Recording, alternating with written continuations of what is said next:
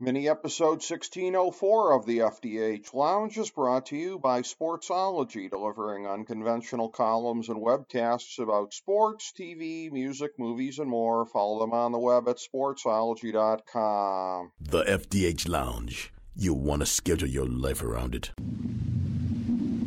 A long time ago, on a gloomy, wet Cleveland spring night, two men stand alone amidst the late night drizzle. Their voices echo across the vacant station parking lot as they debate the merits of the great American radio show that have been missing for far too long. On that night, an idea was born. That idea became the FDH Lounge.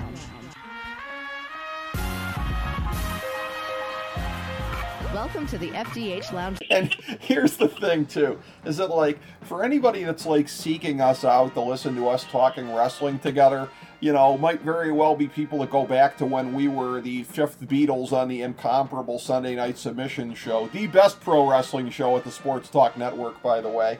Uh, so, I, I like to think that the pencil listens to us. yes, I, I, I would like to think so as well. I love the pencil and I respect his work.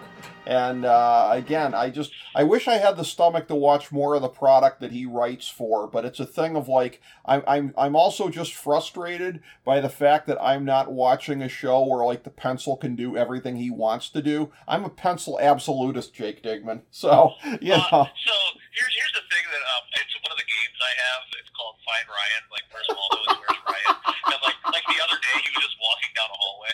I'm like, Really? "Oh, there yeah, he was just walking down a hallway. It was the back of his head, but I mean, like, Dude. you know, I'm not just I'm just another short little tiny uh little, tiny bald dude there.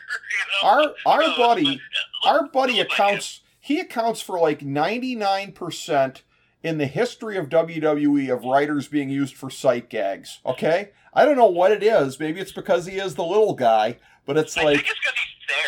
Okay. to be honest, I think he actually, you know, um, we're, I'm going to break the fourth wall here a little bit, all right? Uh, he told me like there was, it's because he's literally there. That's Okay. all it is. They're like, oh, hey, we need somebody for, like, there was one where he was in like a hotel, I think, with Del Rio. okay. And, like, they, they, they somebody asked, hey, where did he go? And it's like uh, he was standing there. the, my favorite one of all time was the one where he found Jericho's list. I thought that was hysterical. That one was And he incredible. over, He's just like, yeah, uh, you got your list over there. I'm like, oh my god. That Well, was here- a good one. Here's the funny thing is that you talk about breaking the fourth wall. They did that one time literally for anybody that was in the know, which is a tiny Oh, percentage of the audience, when he was the DX lead one, right? the lead writer of SmackDown, and they went back to Gorilla, and he's there, like kind of like comically cowering in the background as AJ Styles is going after the boss, Shane, uh, Shane McMahon. Uh, you know, while you know the actual Booker is there in the background, and it's like for people who understand pro wrestling, this is the greatest, funniest moment in the history of the medium because of Oh, I, was, I was thinking of the, the early one, which might have been his first ever cameo, where DX was doing a whole thing when they had the Hollywood writers' strike, and they were like, "Who wrote this?" Like they're reading the list, and Shawn Michaels and Triple H is like, "Who wrote this?" They go, "Oh, we don't have any writers." And they look up, and there's the pencil, and he stands, well, that's Ryan. He's standing there, and all of a sudden he's like looking, he's like, "Uh," and he just runs off and hides.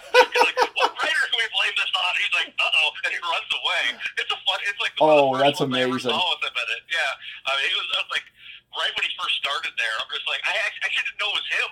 I did like a double take. I'm like, wait a minute. Wait a minute.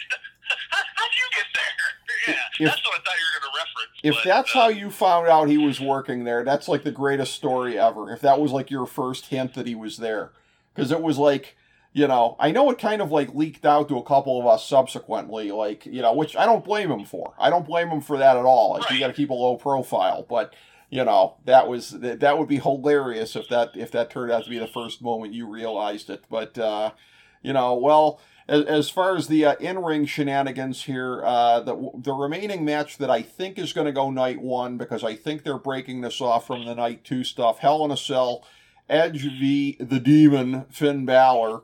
Which again, they've already demystified the demon thing. Uh, already sacrificed him to Roman Reigns with the uh, "whoops, I slipped off the top rope" uh, dealio, and it's just a thing where the whole thing of like Edge having potential dream matches when he came back. eh, Okay, AJ Styles, and I think that that got uh, kind of you know, the storytelling on that one really kind of sucked. But at least it was a thing of like, well, Edge was the biggest guy in one place, and AJ Styles was the biggest. Well, the biggest guy next to Cena, but work with me here.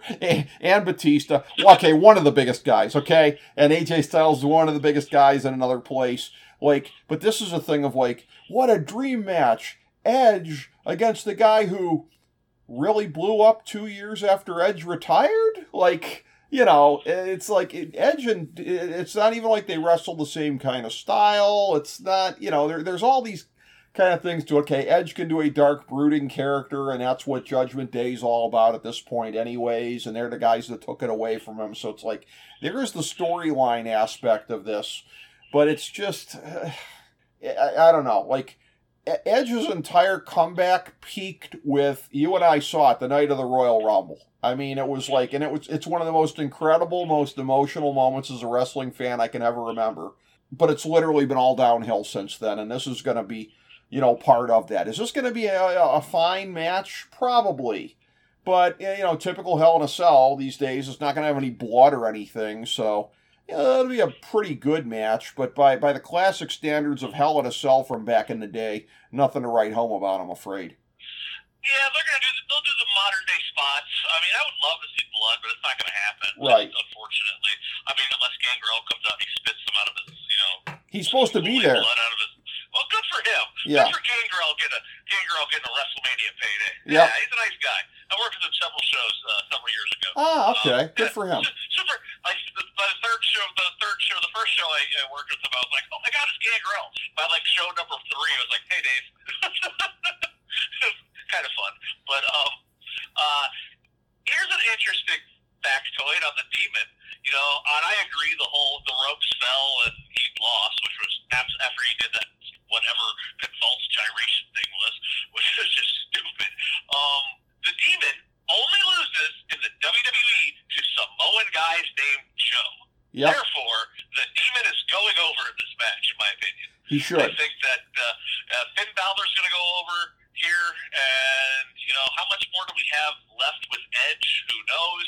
And I hate to say it, but I have to agree with you, man. This uh, the, the comeback peaked in that moment at the Rumble. You wanted to get behind him, you know, for uh, the whole.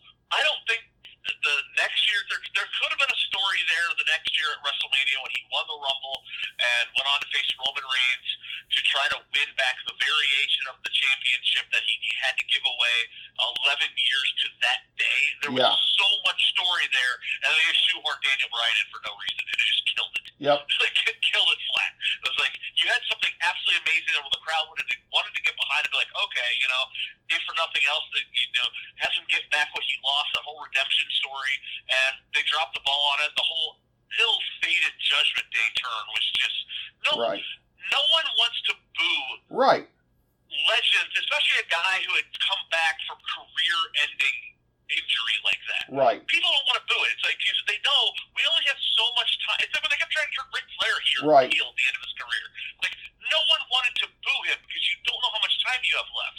And like you know, so to have each moment that's here, unfortunately, like you said, everything has gotten just fell flat from that terrible feud with Randy Orton to what pro- looked good, the feud with AJ Styles fell completely flat. And this is just me nitpicking here. I get why they're doing the Demon and Finn Balor and everything, but in my opinion, this should be Damian Priest in this spot. He's the one that Edge picked as his protege. Yep. That was, you know, coming up. Balor had nothing to do with it. He was Right. the guy that was just added at the last second. In my opinion, it should be Damian Priest in this position that's facing Edge in the Hell in a Cell to tie that whole teacher versus student story to go full circle, and then Priest being the one who goes over.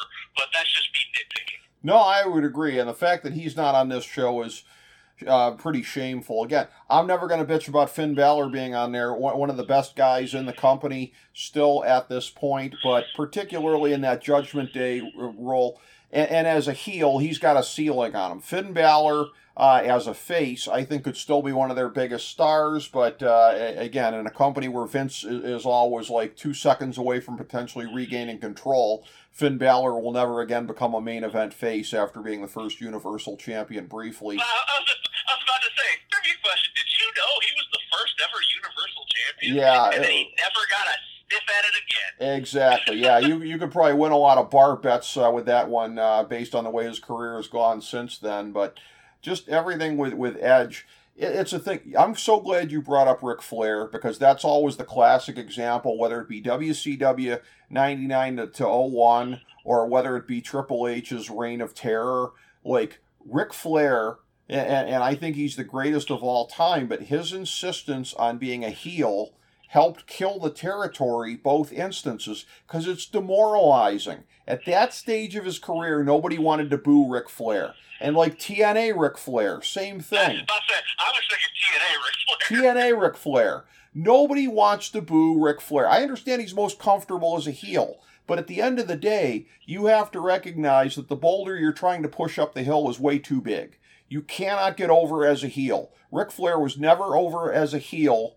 I, I like the last time it probably happened was maybe when he turned on Piper in '97. That was probably like the last time that it ever worked. And like Edge as a heel, that was disastrous. Edge's whole thing against uh, Rollins, that to me was kind of a dumb feud. This one's not much better. Hell in a Cell. about that. Yeah, I mean, look, both of these guys, they'll take some chances. They'll they'll get a decent match out of it, but not at classic Hell in a Cell standards. The next two matches here, I'm prepared to completely crap on and probably not spend much time on.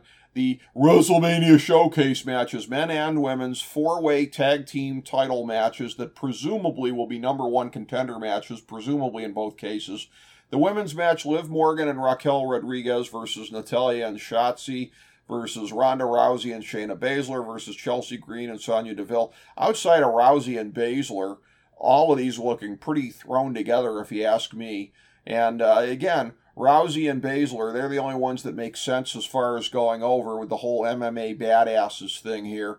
And uh, again, I've already said it's not going to beat this into the ground anymore. Should have been Ronda and Becky in here. It's a thing where it's shameful, though. I'm just going to go back to this. You have Becky Lynch buried in a meaningless six woman tag, and Ronda Rousey, just another guy here, so to speak, in Thank this you. match. You know, like, like how to take somebody who's a household name and make them absolutely meaningless. This this is one of the most pathetically booked matches they've done at WrestleMania with women, and they've done some real shite at WrestleMania. I remember the one uh, that they did a couple of years ago. Uh, it was a I don't know if it was an elimination tag match or whatever, but that I thought that was like bottom of the barrel. But this is absolute bottom of the barrel. This is the worst. This is this is a, a complete waste of Ronda Rousey. Yes. An absolute. She went from being a the, the female version of Brock Lesnar into being a, a special attraction. The oh, because she's legitimately at one point in time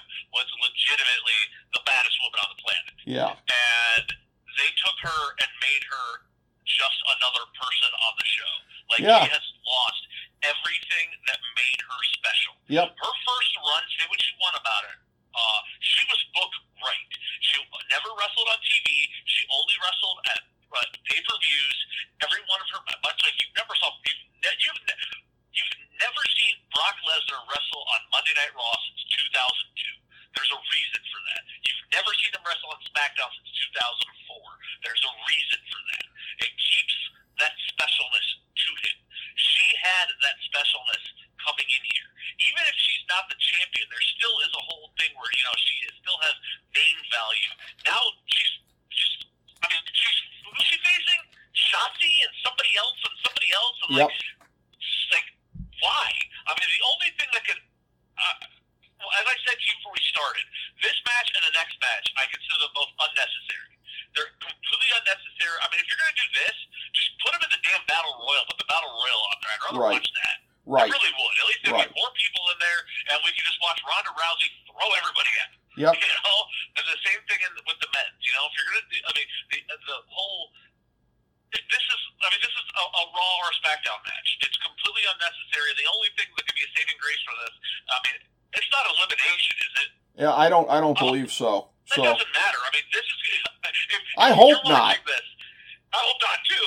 If you're watching this, uh, this is what I'm going to be watching for this match and in the men's showcase match. I'm going to watch the crowd to see how many people are going to the bathroom Yeah. or going to the concession stand. They're just leaving.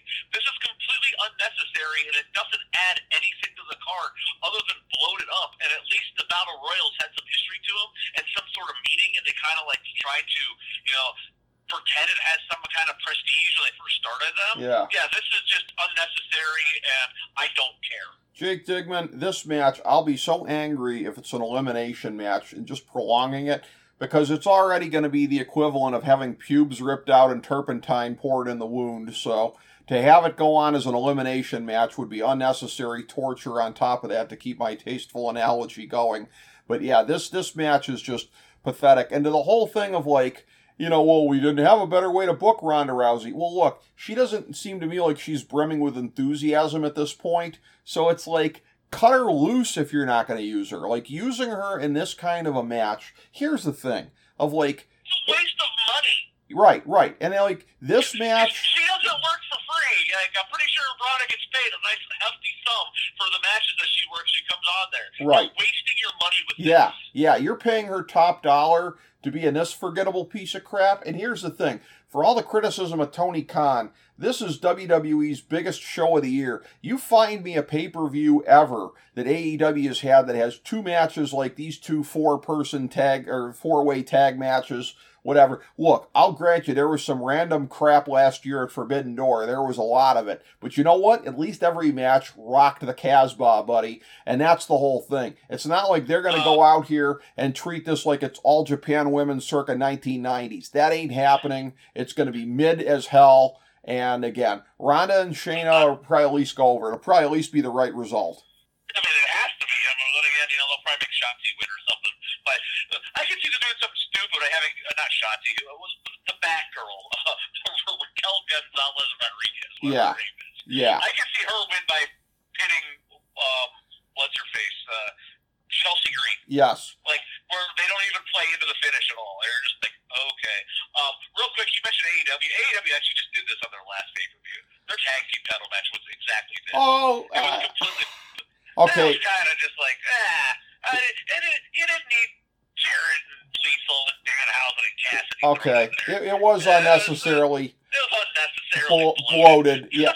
Oh, I, I still don't think it's as bad as these two matches. But At least, it was for a, at least it was for a belt. Yeah. for, oh, this is for this is the literally. We couldn't think of anything else for you to do, and Right. apparently, you know, people don't want to work with Well, you, and we're paying you. and, so and here you these are these are not even officially number one contender matches. And uh, the thing for Raquel uh, Rodriguez, uh, her uh, alleged uh, paramour is performing uh, the same role in the next match here. Braun Strowman. Braun Strowman and Ricochet v. the Street Profits, v. Alpha Academy, v. the Viking Raiders.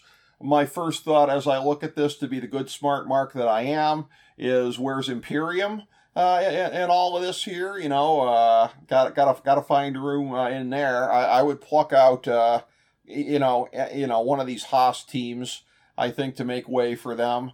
Uh, but this is one where again, you know, Braun Strowman and Ricochet, you know, the odd couple team here. I mean, again, part of me thinks could be the Street Profits, you know, to maybe get another push here for the belts. But then again, are they going to do the breakup angle at some point? Are they going to do the breakup angle with Alpha Academy? Uh, allegedly, uh, Triple H would like to give a much better push to Chad Gable than he's gotten, to which I say, as the good smart mark I am, it's well past time that should have happened, but I'll take it whenever. Uh, the Viking Raiders, again, they've never known what to do with them, so this is one where don't know, don't care. I, I mean, my guess probably is Strowman and Ricochet just because, but uh, I don't know. I, I, I couldn't care less, Jake. You know what's the thing about this? The only thing, again, I'm gonna, I agree with everything you just said. I don't care. Everything I said for the women's match applies here. This is a match that, if it, this is a match that was, if it was on Monday Night Raw, I would fast forward over it. Yep. This is literally a Raw match. I fast forward over. Oh, yeah. It's wrestling for is a wrestling match for the sake of a wrestling match. There's zero story context to it whatsoever against guys. How many times the street the street of profits and Alpha Academy face each other? Yeah. Hundreds. I don't care. I've seen it. I know how the story goes. I'm not. I'm not. They'll do fancy moves. They're over like, oh, but whatever. Here's the thing I want to point out. We mentioned like you know uh, we're talking about Ronda Rousey uh, in the previous match.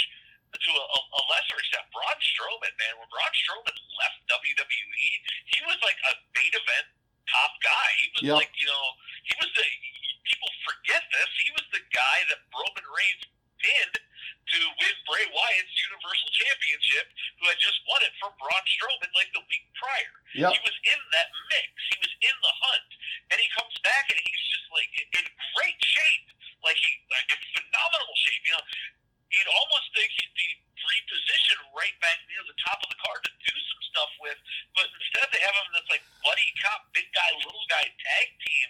That again, he went from being the monster amongst men that had a huge groundswell when he was half as good as he is now in the ring, and now he's just like he's just another guy in a tag team that, quite frankly, everyone just going, okay, when is he going to turn on Ricochet? I said it, I, I said I saw a turn coming at WrestleMania. This is also not the match where that's going to happen. Yeah. Um, I'll go with those two winning. Sure, I guess. I don't know. I don't. I really Well- don't care. I, I don't think. I don't see. If it was, even if this is a number one contenders match coming out of this, okay. But they just had a tag. Those two just had a tag team title match not too long ago. I Yeah. don't see Alpha Academy winning because they're in the process of splitting them up. So you know what the heck? It's either going to be them or the Street Profits. But quite frankly, the true winners of this is going to be the concession stand lines and the bathrooms. Well, absolutely. Uh, good, good chance to poop out your Crunchwrap Supreme or whatever you were eating in the matches before this. But uh, I, I will say this uh, for Braun Strowman, the trajectory here, WrestleMania 34, teaming up with a 10 year old kid to defeat the Bar and become tag team champions, to five years later, uh, teaming up with Ricochet and maybe not even winning a mid card uh, tag match. Uh, so, a- again, uh, maybe uh, Braun Strowman isn't uh, controlling his narrative as well as he thinks. If you're picking up what I'm putting down, so up. Oh, yeah, but uh, they need to look on the bright side. At least his tag team partner's slightly taller. Than Well, he yeah he is. He is. Ricochet is slightly taller than a ten year old kid, uh, and uh, since we just ragged on him, and a billion times more awesome. Ricochet, one of the most awesome wrestlers on the love face of the Prince. planet. Love me some Prince Puma. Absolutely, absolutely, and uh, you know, Ricochet more than any other guy in this match by a mile. Too good for this slop. Uh, when we talk about the tag team champions here, uh, this is a match that again I think is likely to be night one because I think they're going to split up the bloodline stuff. The match that at minimum should be the main event of night one, and a match that if I'm going to go true smart mark here. Uh, it should be Sami Zayn uh, being the guy who uh, beat Roman Reigns, but uh, that ship has sailed. They didn't even have Kevin Owens uh, do the reunion with him in Montreal. They just left it the flattest of flat uh, finishes here. Nevertheless, there is still a decent amount of hype for this. The Usos v. Owens and Zayn for the Tag Team Championship. And uh, again, uh, the the Usos are an act that, to be honest with you, I have found to be pretty stale for years. But uh, the Bloodline has reheated them up. Uh, Owens and Zayn, the on and off thing. Remember, they did the match. I think it was two years ago in Tampa, and it was just, and it, it felt kind of forced. It's like, oh, the latest incarnation of these guys of all these years and whatever. But I mean, look, this time around, they've they've gotten a lot of people into it, including me. Uh, even the nice whole smart uh, inside reference that they made to uh, that they really got to be huge as a tag team in the City of Angels, and now they're coming back uh, to wrestle for the World Tag Team Championship. Nice little PWG shout out there. And uh, again, I'm, I'm pretty hyped for this one here. I think it is going to be Owens and Zayn going over. Let me put it to you this way for any of the fears that they have about the main event night two, Sami Zayn not walking away with at least a tag title and I think they're smart enough to know this. It raises the odds by a gazillion that Cody Rhodes is over flatter with the crowd than he should be in the main event. Sami Zayn needs to come away with gold. If not, the smart marks in the crowd could end up taking it out on Cody later on. Yeah, I could very much see that happening. Um, which uh, this is another one where I have actually really enjoyed the, the, the build to this as far as long term storytelling goes. Completely unexpected storytelling too. Right. Coming off last year when he Sami Zayn faced Johnny Knoxville in a match that some people, I guess, absolutely loved, and I was like, "This this is terrible." But like other people around me, and people like, well, I had friends of mine who were huge Jackass fans who thought it was absolutely fantastic, and I'm like, okay, I'm just watching dude get buried here, but whatever.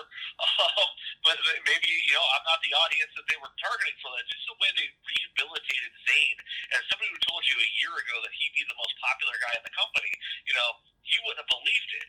Um, the storytelling they've done with the Bloodline and the Usos, um, it, it makes me proud because I don't know if you remember our draft we did when they first did the brand splits, and I pitched the idea of uh, Roman and uh, Yes. uh, the Usos together with Joe as their heater. Which I mean, okay, we got Solo instead of Samoa Joe, but it was kind of the envision that I had there. Yes. You know, with his whole idea behind this. So just I'm glad you remember that. So Yes. watching this is kind of like an idea of like was a was a friend of ours listening on my phone. during the- a friend of ours listen to that conversation we had when we did that draft. You know, just saying maybe maybe they, we have people listening that we don't know about, but um. The, as far as long-term storytelling goes, it's been, uh, you know, it, it, build to this has been done superbly. Uh, a lot of times I will fast forward through stuff and only watch frontline segments because the rest of it is just wrestling for the sake of wrestling. I hate to say that, but it's true, especially when it comes to like you know the, the weekly television products that you yourself said you kind of have distanced yourself from. Yep. Which is the way they have done this. And again, I have said you know they if you pay, pay attention, especially with the way Kevin Owens embraced Zayn after everything that went down, and there's a part of me that has said, you know, I can absolutely see Kevin Owens turning on Sami Zayn at WrestleMania and being like, "How did you not see this coming? You should have very easily seen this coming." To the just the way he re-embraced him, the way everything went, the slow subtleties, and the way that he's kind of been acting about stuff. It's not. It's almost like you know he's not full on in. Sure, they've hugged and everything. However, I think those are just red herrings. I, I, I agree with you that I also heard another theory that Sami Zayn turns on Kevin Owens and the whole thing was a ploy. And I'm like, that just kills it dead in the water. That's a terrible idea. I could see WWE doing that. But that, if it was under Vince's regime, that's what would happen. Oh yeah. Um, I, I, I think we get the subtlety of will he or won't, like, you know, the possibility of it happening. Kind of like think of like a la Mr. Perfect. Yes, I was just thinking of that. He walked up the aisle. he's getting- Where where he walks up the aisle. I was there. "This is my fight. I was there, dude. I was just thinking of that. Yes. and then also he comes back and helps them win. I could see, you know, something like that, and then they have like, you know, this. I, I really wish they wouldn't have hugged. I really wish it was still this uneasy alliance. Like, I will team with you, but I don't like you. I, I, I kind of think they missed the ball a little bit of just be all of a sudden going to like, okay, we're brothers now. I it just it just felt it, for a story that's been eight months in the making. That felt really really rushed. Like you went from pissed off to all of a sudden just being like, no, I'm, I'm sorry, we're friends. Oh, that's all he had to hear. Dude, he said that Well- for like months. It just the, that was odd to me. But we're here now.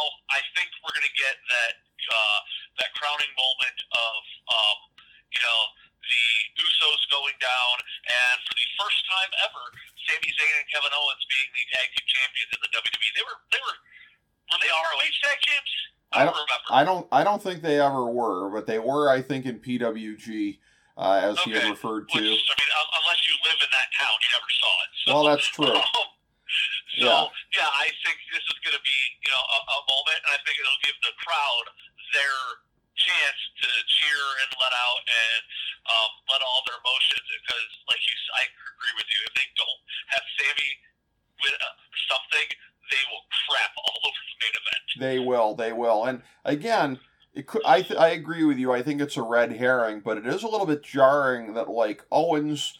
That the justification he gave for, for not immediately embracing Sami, even after Montreal, uh, was about like, will you let me get brutalized? You know, a lot worse even at the Royal Rumble, and like Kevin Owens was like claiming the mantle of like moral superiority as far as you know, I didn't let the same thing happen to you in Montreal, but we're it's not like we're brothers again.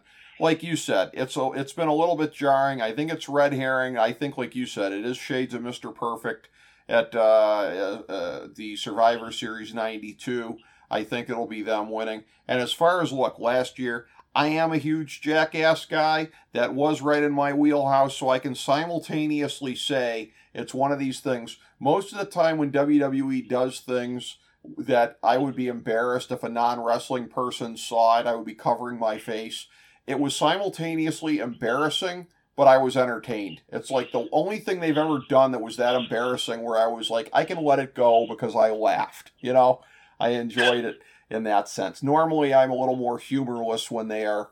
You know, doing that kind of crap, but it was just so ridiculous. Uh, you know, uh, I, I, I just all, all the old uh, jackass gags. I'm just, I'm just a sucker for that stuff. What can I did, say? I, did, I did like Sami kicking the living crap out of Wee Man. That was pretty good. That was great. And then I just I remember the classic from back in the day. Uh, so uh, my my good friend uh, and uh, a, a, uh one-time contributor to our show, my my close personal friend Paul Pasick. Uh, he and I went to see one of the Jackass movies back in the day, and we went, and it was a matinee, and we were the only two people in the theater. And uh, we, were, we were, I was telling that to my dad, and he goes, "So be- between you two and the movie, there was just three jackasses in the in the theater. so you know, I suppose I had that one coming, but uh, Uh, again, as as far as a match that uh, how's this for a segue? I believe I'm still unmatched in this. I think you'd have to be a jackass to really be looking forward to this one for work rate. Rey Mysterio v Dominic Mysterio. They're doing the father son match at Mania, and uh, there had been a school of thought that they would wait until maybe Dominic Mysterio uh, ambushing him at the Hall of Fame to get him into a match the next day. But clearly, they wanted to get this on the match or uh, on the card prior to that.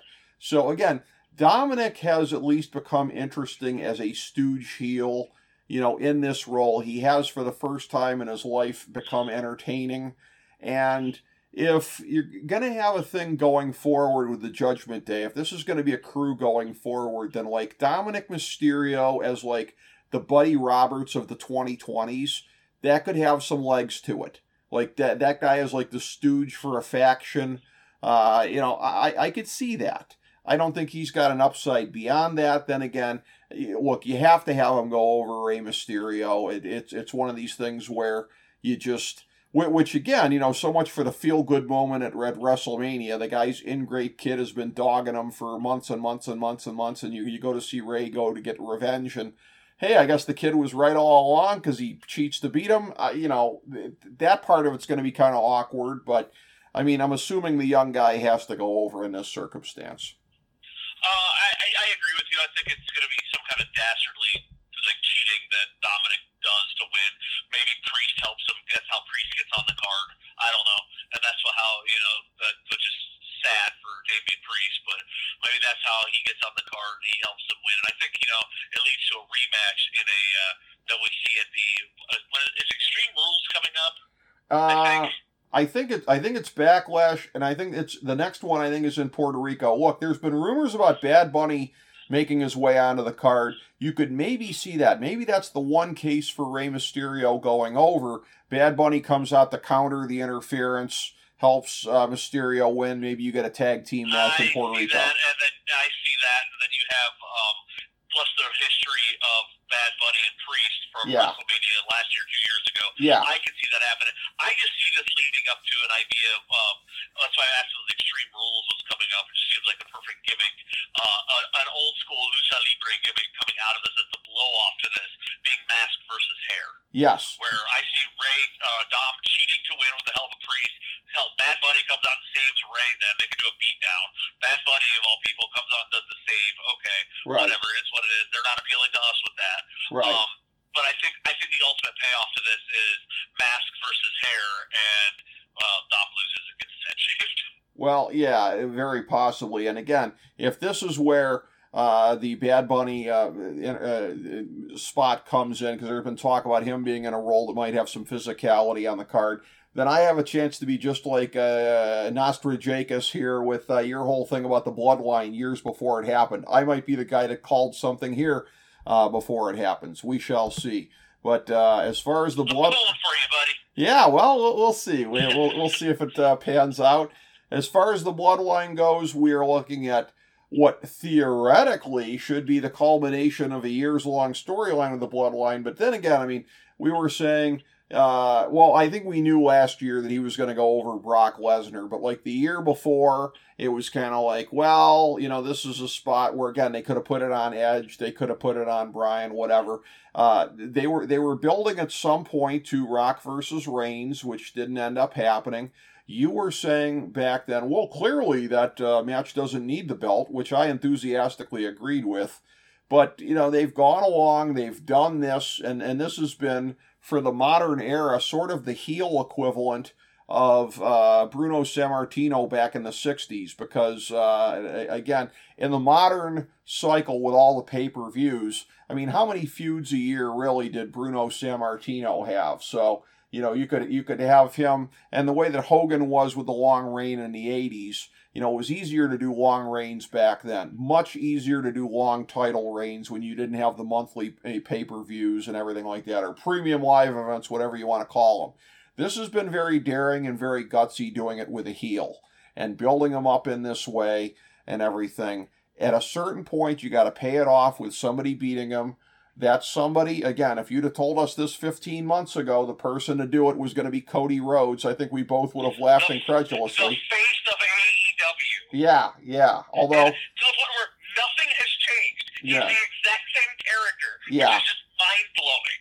well, yeah, and that's where, again, it kind of backed him into a corner because Roman Reigns with the whole thing of like you couldn't get over here, you couldn't get over there.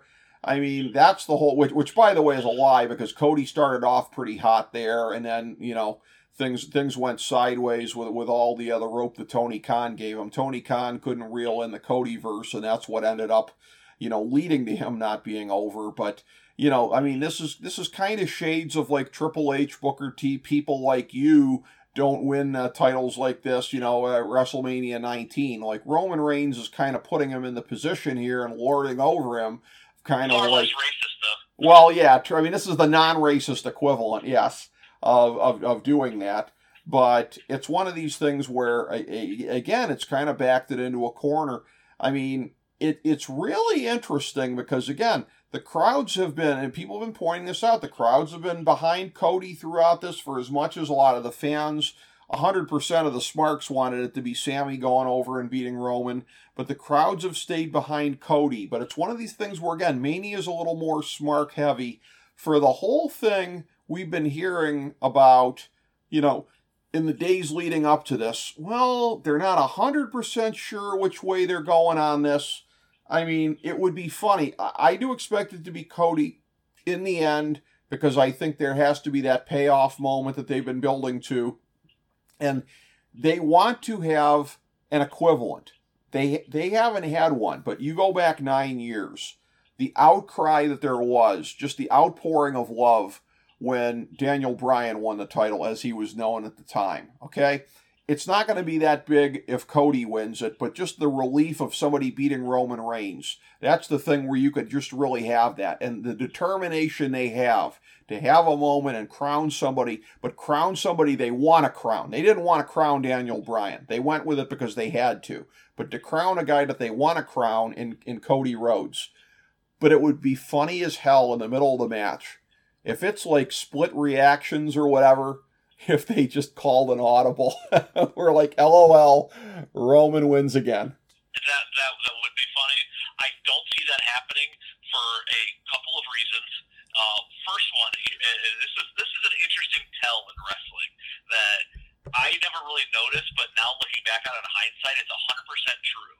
If a babyface says I'm going to win the championship, Yep, they win the championship. yep, If they say anything other than like, you know, I'm going to give it my best, know, I'm going to give you the fight of my life, I'm going to give it everything I've got, Right. they're losing. Cody Rhodes has flat out said, I'm winning the championship. yep, He's winning. Uh, unless he turns heel, he's winning the championship. yep, And you're and just because you know, and that's that's what a baby face does. Um, I think we're gonna uh, Cody Rhodes. We're gonna get that feel good, much not similar yet different, like you said, to the Daniel Bryan moment. That was something that could never be replicated. That was a moment in time. right, But it'll be the feel good, happy ending. Now, here's the thing where I'm going with on this one. Two things. One, do you think we see Brandi and Pharaoh as part of his entrance? Do you think we get the whole like AEW where everyone's on the stage and he walks out? Do we get the Cody elevator back? I say we do, yep, just because it's WrestleMania. I say we get that. Um, that's going to be now, uh, uh, you know, the, the big pizzazz and the huge uh, entrance to it. This is where the turn comes that I said I think we're going to have, and I think we're going to pay off one of the longest stories in WWE. Jey Uso turns on Roman Reigns. I don't know how they get there. I don't know how the involvement goes. All you got to do is the ref bump, but it's Jey Uso's the one who ultimately, and he looks him right in between the eyes and waffles him with the chair. The place goes absolutely ballistic. Cody hits like four Cross Rhodes in a row, pins him one, two, three, okay, and that's your because that's the sub story in this that's been going on since really the bloodline started was with Jey Uso and Roman Reigns, and if you watch the uh, the story building to it with um, the story within the story has been the issues with even with everything involving Sami has been Jey and Roman, and I think this is a uh, it, it could be them losing the tag team titles in a backstage segment. As let's say they lose them on night one, and Roman Reigns is just like, no, you know, I don't I don't want to be around losers or whatever. And that's like something simple as that. I don't again I don't know how they're gonna get there, but I have a feeling Jey Uso is gonna be involved in this somehow. Because the let's face it, every one of these Roman main events heel run, there's been some sort of ref bump, there's been some sort of bloodline interference in all of them. It just Okay. has. It just has happened. Uh, and I could see. I don't know if anybody else is going to get involved. I don't see The Rock or anybody like that coming down. But I think that the payoff to this is going to be that it's going to be Jey Uso turns on Reigns, and that's what leads to Cody getting the victory. And I think when Jey turns on Reigns, the place is going to erupt, and Cody winning is just going to feed off of that turn because the fans have been wanting to see it for for months. Much similar, not to the level of Sami Zayn, but similar to that. And they've kind of, like I said, they've kind of nudged at it a little bit. So it might be a little outside the box thinking, but I, I, I can very much see the Jey Uso being the one that causes the bloodline to implode. Roman goes down, and then I mean goes on vacation, and maybe he comes back for a rematch SummerSlam. Maybe it goes to somewhere else, but definitely see Roman Reigns taking some time off, and we see how long it takes until the fans turn on Cody Rhodes. Because something about his character, as you know, you get the feel good moment winning it for Dusty and becoming the champion and everything. But if you notice, like everything, Paul Heyman's a little snot, some slimy little weasel, a walrus that always finds his way back around the champion. And the way Cody Rhodes has showed respect to him and whatnot, um, I wouldn't be surprised if down the road we see uh, an alignment between those two at some point. But as far as on th- this night, we're going to get the babyface holding up the championships and celebrating, and perhaps, just perhaps, this is you know the last time we see the Universal Championship as well. Who knows?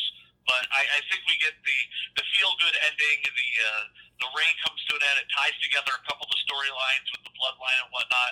Cody finishes the story uh, as they've been hyping it up. They say finish the story. Jey finishes the bloodline story. Sami finishes his version of the story, finally getting a, a belt with his longtime uh, friend. And I, you know, I, I think it bodes for uh, interesting things moving forward. And for the first time ever, you know, we have no gold, no bloodline, and a new direction for WWE until they sell it. And I don't know, Vince puts the belt back on Brock. Well, yeah, exactly. And uh, again, it could go that way because, again, what you're referencing with Paul Heyman, you go back to 2015, the very beginning, the very, very beginning, the, the sunrise of the whole extended uh, uh, feud of Reigns and Lesnar that would go on and off for seven years at WrestleMania.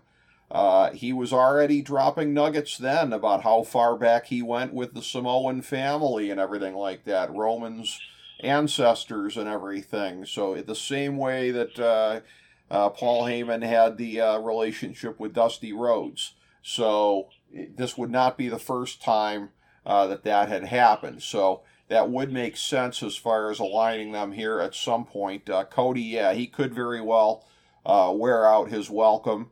And uh, again, the thing with Jey Uso, my inclination on that would be to say that it's it's not smart because I don't think you'd want to do anything to water down Cody doing it, getting the job done himself, take take the spotlight off that in any way. But I've been wrong before, and when I was wrong before, it was actually 20 years ago last month because I thought that the way that Eddie won the championship off of Brock uh, back uh, before WrestleMania, uh, actually that was uh, that was in 2004, not not 03. My bad. But Eddie Guerrero when he beat Brock Lesnar, so 19 years ago.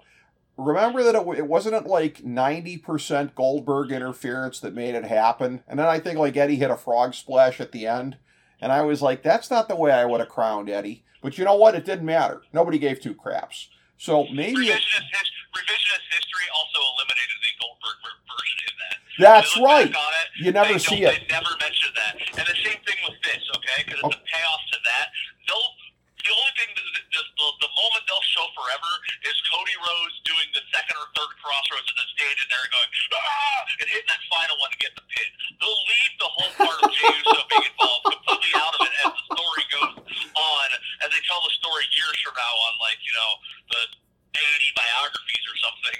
But, I mean, as far as you know, the whole the whole premise of this is finish the story, and Right. that's one of the stories that has to be finished. And I only say that because every single one of Roman's title defenses has interference. You know what? They've one that didn't have it. They've all had some sort of Yes. interference involved. in Yes.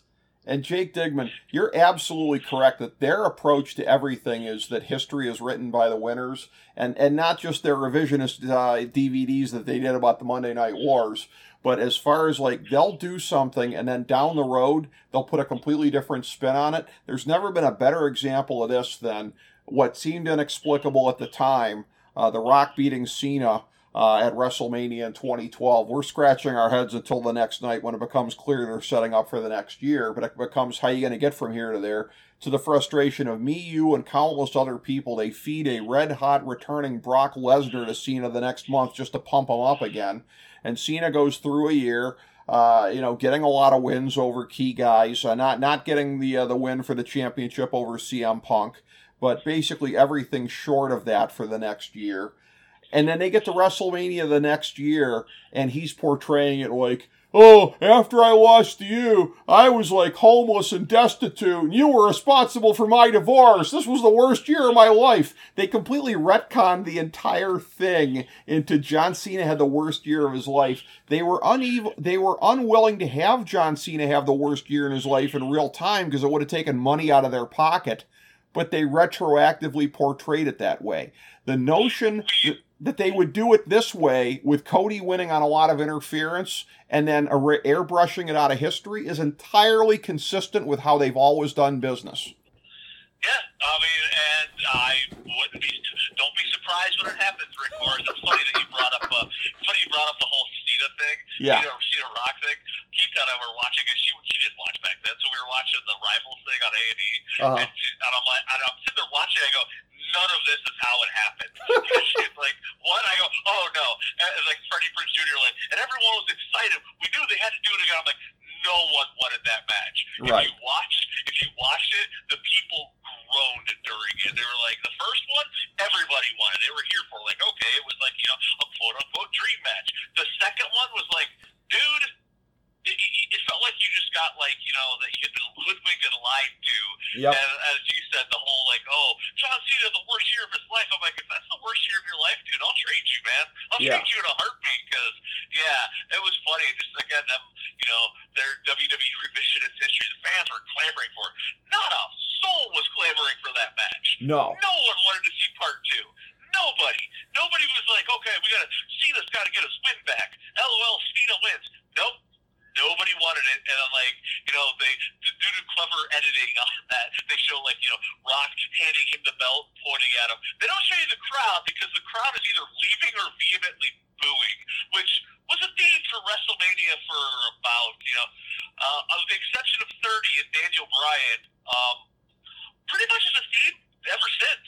If you really think about it. Yeah. Okay, so 31, they booked themselves into a corner. You got the, um, you got, uh, Roman, Roman and Brock with Roman uh, Brock with the- Rollins coming out. Cash to save that one. Uh, 32, them vehemently booing Roman and Triple H out of the building because no one wanted that Yeah. at all. Um, 33, the whole Undertaker Roman to get booed out of the building. 34, Brock, Les- Brock and Roman hated on. Uh, 35, they botched the finish. I was there for that. The finish got botched. Everyone's like, I guess that's it. Yay. Okay. Yeah. That was kind of dumb. And the women, and then uh, you, the, the pandemic, those don't count. And then everything after that, Roman smash, Roman smash, Roman smash. Right. No, that's So true. maybe maybe we'll get back to like you know the, the good old days and what could to bring this full circle of how you know what could be the last WrestleMania as we know it. Maybe we'll get back to the good old days of how it used to be in the end of the the end of the day where the the baby face goes over, stands triumphantly, and the crowd goes home happy. We Well- shall see. Well, we'll we'll see. And again, as far as it went with Cena, a couple of thoughts on that. You're absolutely right because again, the thing that people were dreading about the first one was the outcome on the first one seemed certain because they, they kept doing the whole one time only kind of a deal. And it's like, oh, so they're going to do it where, you know, the cynical thing. And then this is Rock's going to, uh, you know, endorse him as the star of the next generation and hold his hand up. So it was like when it didn't happen the first year, everyone knew Cena was going over the second year. Everyone knew you were getting the dreaded forced endorsement here. But the thing that's hilarious is this thing of like the greatest star of this area era versus they portrayed it as the greatest star of the previous era. I'm sure Stone Cold Steve Austin had his hand in the air, like, what about me, fellas? But as far as that went, like Rock endorsed John Cena at it wasn't 11:59, but it was 11:55 of Cena being like the central figure because it was just by the next year Cena was uh, wrestling for uh what was it? he was wrestling Bray Wyatt the next year. He was wrestling uh Rusev for the US title the next year. Like never again would John Cena be in a world title main event at WrestleMania. So like the matches against The Rock capped off his run. It wasn't a matter of like he's endorsing our star to go forward. No, that was the end of Cena being as central as he was. Isn't that hilarious? But you know the irony of that is when Hogan did it for Rock, Rock left right after that too. Yes. it was the exact same thing that happened. Yes. So it's like, like yeah, Andre passed it to Hogan. Hogan passed it to Rock, and Rock's like, oh cool, thanks. Here, I'm out. He's like, oh hey, thanks for this torch. Can I use it to guide me through the mummy's tomb? like, that's what he did with it. And yeah, you're right. The whole thing with Cena. It's like, oh my god, he Yeah. passed the torch. It's like, yeah, he's the guy now. No, he's been the guy. That was what 2013 that happened. He's Yeah. been the guy for seven years. I mean, and that's the you think he whole thing. Down? Listen, with, with Cody winning this, I mean, the thing that's incredible is that this has the chance to be the biggest babyface win at Mania. And again, as far as ones that they want, not the ones that were forced on them. Because you've you've got if you go back, this would be the biggest babyface win at Mania, as you've indicated, since uh, Daniel Bryan, as he was then known, at WrestleMania 30. Prior to that, because of the Cena years, you kind of got to go back to probably Benoit and Guerrero at 20, which we choose not to remember these days for obvious reasons. So it's like, Which is weird because I was there. It's an odd. That's, Yeah. That's such an that's such an odd one for Yeah. me because that was the moment being there live. That if if it wasn't for me being there live, you and I would not be having this conversation right now. That's It true. going to that show and seeing Chris Benoit with the cha- him and Eddie Guerrero holding up the belts is what inspired me to go to broadcasting school and to pursue quote unquote pursue my dreams, and which is really weird in retrospect now. Just kind of like be like I can still like you know remember the the emotion in that moment, but it's lo- I, I always have to look at it as, as like a, a bubble in a moment in time because of everything that took place afterwards. It's just so bizarre for for, for me personally, and the aforementioned pencil was also at said event and had very similar thoughts as well. That's right. That's So right. It's just one of those like, oh, it's like I, I, I, I don't take fault in how I reacted in that moment in time right there. But it's one of those things I tell people that story and they're just like, oh, like especially when I'm announcing and I'm like, yeah, They're like, oh, how did you get in, how did you get involved in ring announcing? I go, well, here's an interesting story for you, and I tell them they're like. Oh my! you know, like that reaction. Like I mean, I can't. li- I, I can lie and not, you know. But no, that was the moment Well- that inspired me because the whole uh, whole idea of you know eight, never giving up, 18 years of hard work, and then you know three years later, who gives a crap? You know, People- here's real life. I, I it. People ask you uh, how you got inspired to get into all of this, and the answer you give them could very well be, "I was so inspired by a man who would go on to murder his entire family." what? I Yeah. know. It's like it's so crazy. It's like um. yeah. yeah, like you know, it is what it is in hindsight, you know. Um, but I, I, I, it's just life is weird like that, man. well, um, I, I uh, 21, Batista beating Triple H was people and Cena. uh, yeah, over you're right. People were clamoring for that. You're that right. Might have been, cause, 'cause I'm trying to think of any of the other ones. No. Uh, 24 Undertaker Edge. No, that was just like he wins. That was kind of really, like, flat. that was flat. Uh, 25. God, no, that was. You got to go back to the Attitude Era, and again, to come full circle on our broadcast here, uh, which is going to be two segments here by the time we're done with it. But uh, 01, we started off talking about WrestleMania 17, how that was the end of the era with WCW, which could be a, a, a similar moment in time to what we're seeing as the end of this era of WWE. And you still had the crowd that was very much behind Steve Austin in that moment. That was the thing. The crowd chose to overlook uh, Vince McMahon joining up with him in that moment. It, it almost seemed to play more to the live crowd as a Vince McMahon face turn than a Stone Cold heel turn. So you know, you almost have to go back to the Attitude Era, and then you know Stone Cold's wins at WrestleMania certainly. So this moment with Cody, we haven't had a whole lot of moments like this in the last two decades plus. Oh, so weird. God, It it's so, it's so weird. I, I, it didn't really dawn on me till you brought it up. It's like, Yeah. for how long Vince McMahon stuck a giant middle finger to his most, the most passionate members of his fan base. Jake, more than half the history of WrestleMania. This is 39. WrestleMania started off in the Hogan years being defined by babyface wins at WrestleMania. And then that was the case, I think, pretty much throughout the Attitude Era. And then again, the first time of a heel winning uh, WrestleMania 2000 with Triple H. I think of that as a throwaway show because you didn't have Austin on the show there. So I think they looked at it like if ever there was a moment we could do it, it was a four way match, anyways, which kind of you know, watered it down. It wasn't Triple H and The Rock head up at WrestleMania like it very well should have been. So, you know, but the next year you get back to that pattern. It's Austin and The Rock. Austin wins, but like I said, the crowd pretends to ignore the heel turn. But we've had very, yeah, for more than half the, the time, uh, the history of WrestleMania, it's been mostly downer moments at the end of WrestleMania. I mean, it's incredible to think. We just we're just thinking about this now, putting this into perspective in real time. But you know, at the end of the Wait, show, Does, does, does, it, does it count as a triumphant babyface conquering if no one gives a crap about the babyface? I'm looking at you, Triple H, and your two WrestleMania babyface That's it. Event wins. 02 No and one 09. cared. Yeah, could could hear a pin drop both times, and I remember, I remember being at WrestleMania 18, and he wins, and he holds up the belt, and after the show, he goes, "It's time to play the game." But my buddy went with me, went, went with us to the show. He looks over and goes, "Is that it?" I go, yeah, "Is that?" He's like, "I go, yeah, that's it." He goes, "That's all he's gonna say. That's all that's gonna happen." I look at him and I go, "What else do you want him to say?" He's like, "I don't know." And it was the first time I ever experienced leaving. It was my first WrestleMania, and I walked out, we're just feeling flat because we were such huge NWO marks. We're yeah. like, so the NWO's dead, and that's just it. He just won it. Okay.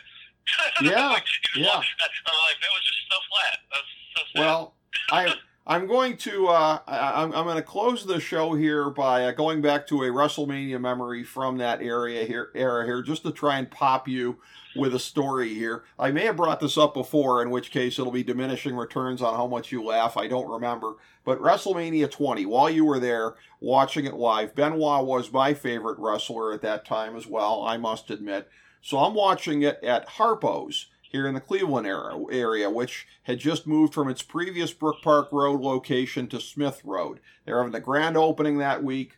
Uh, the the uh, uh, owner of the Sports Talk Network, good old Boat Shoes himself, he had preferential treatment there. So he had, you know, a, a, a marquee table there in that place. That place was filling up rapidly. So I'm sitting there at the, at the STN table and they're waving in other people here too. There were some SRO people in there, so there were some strangers getting seated amongst us.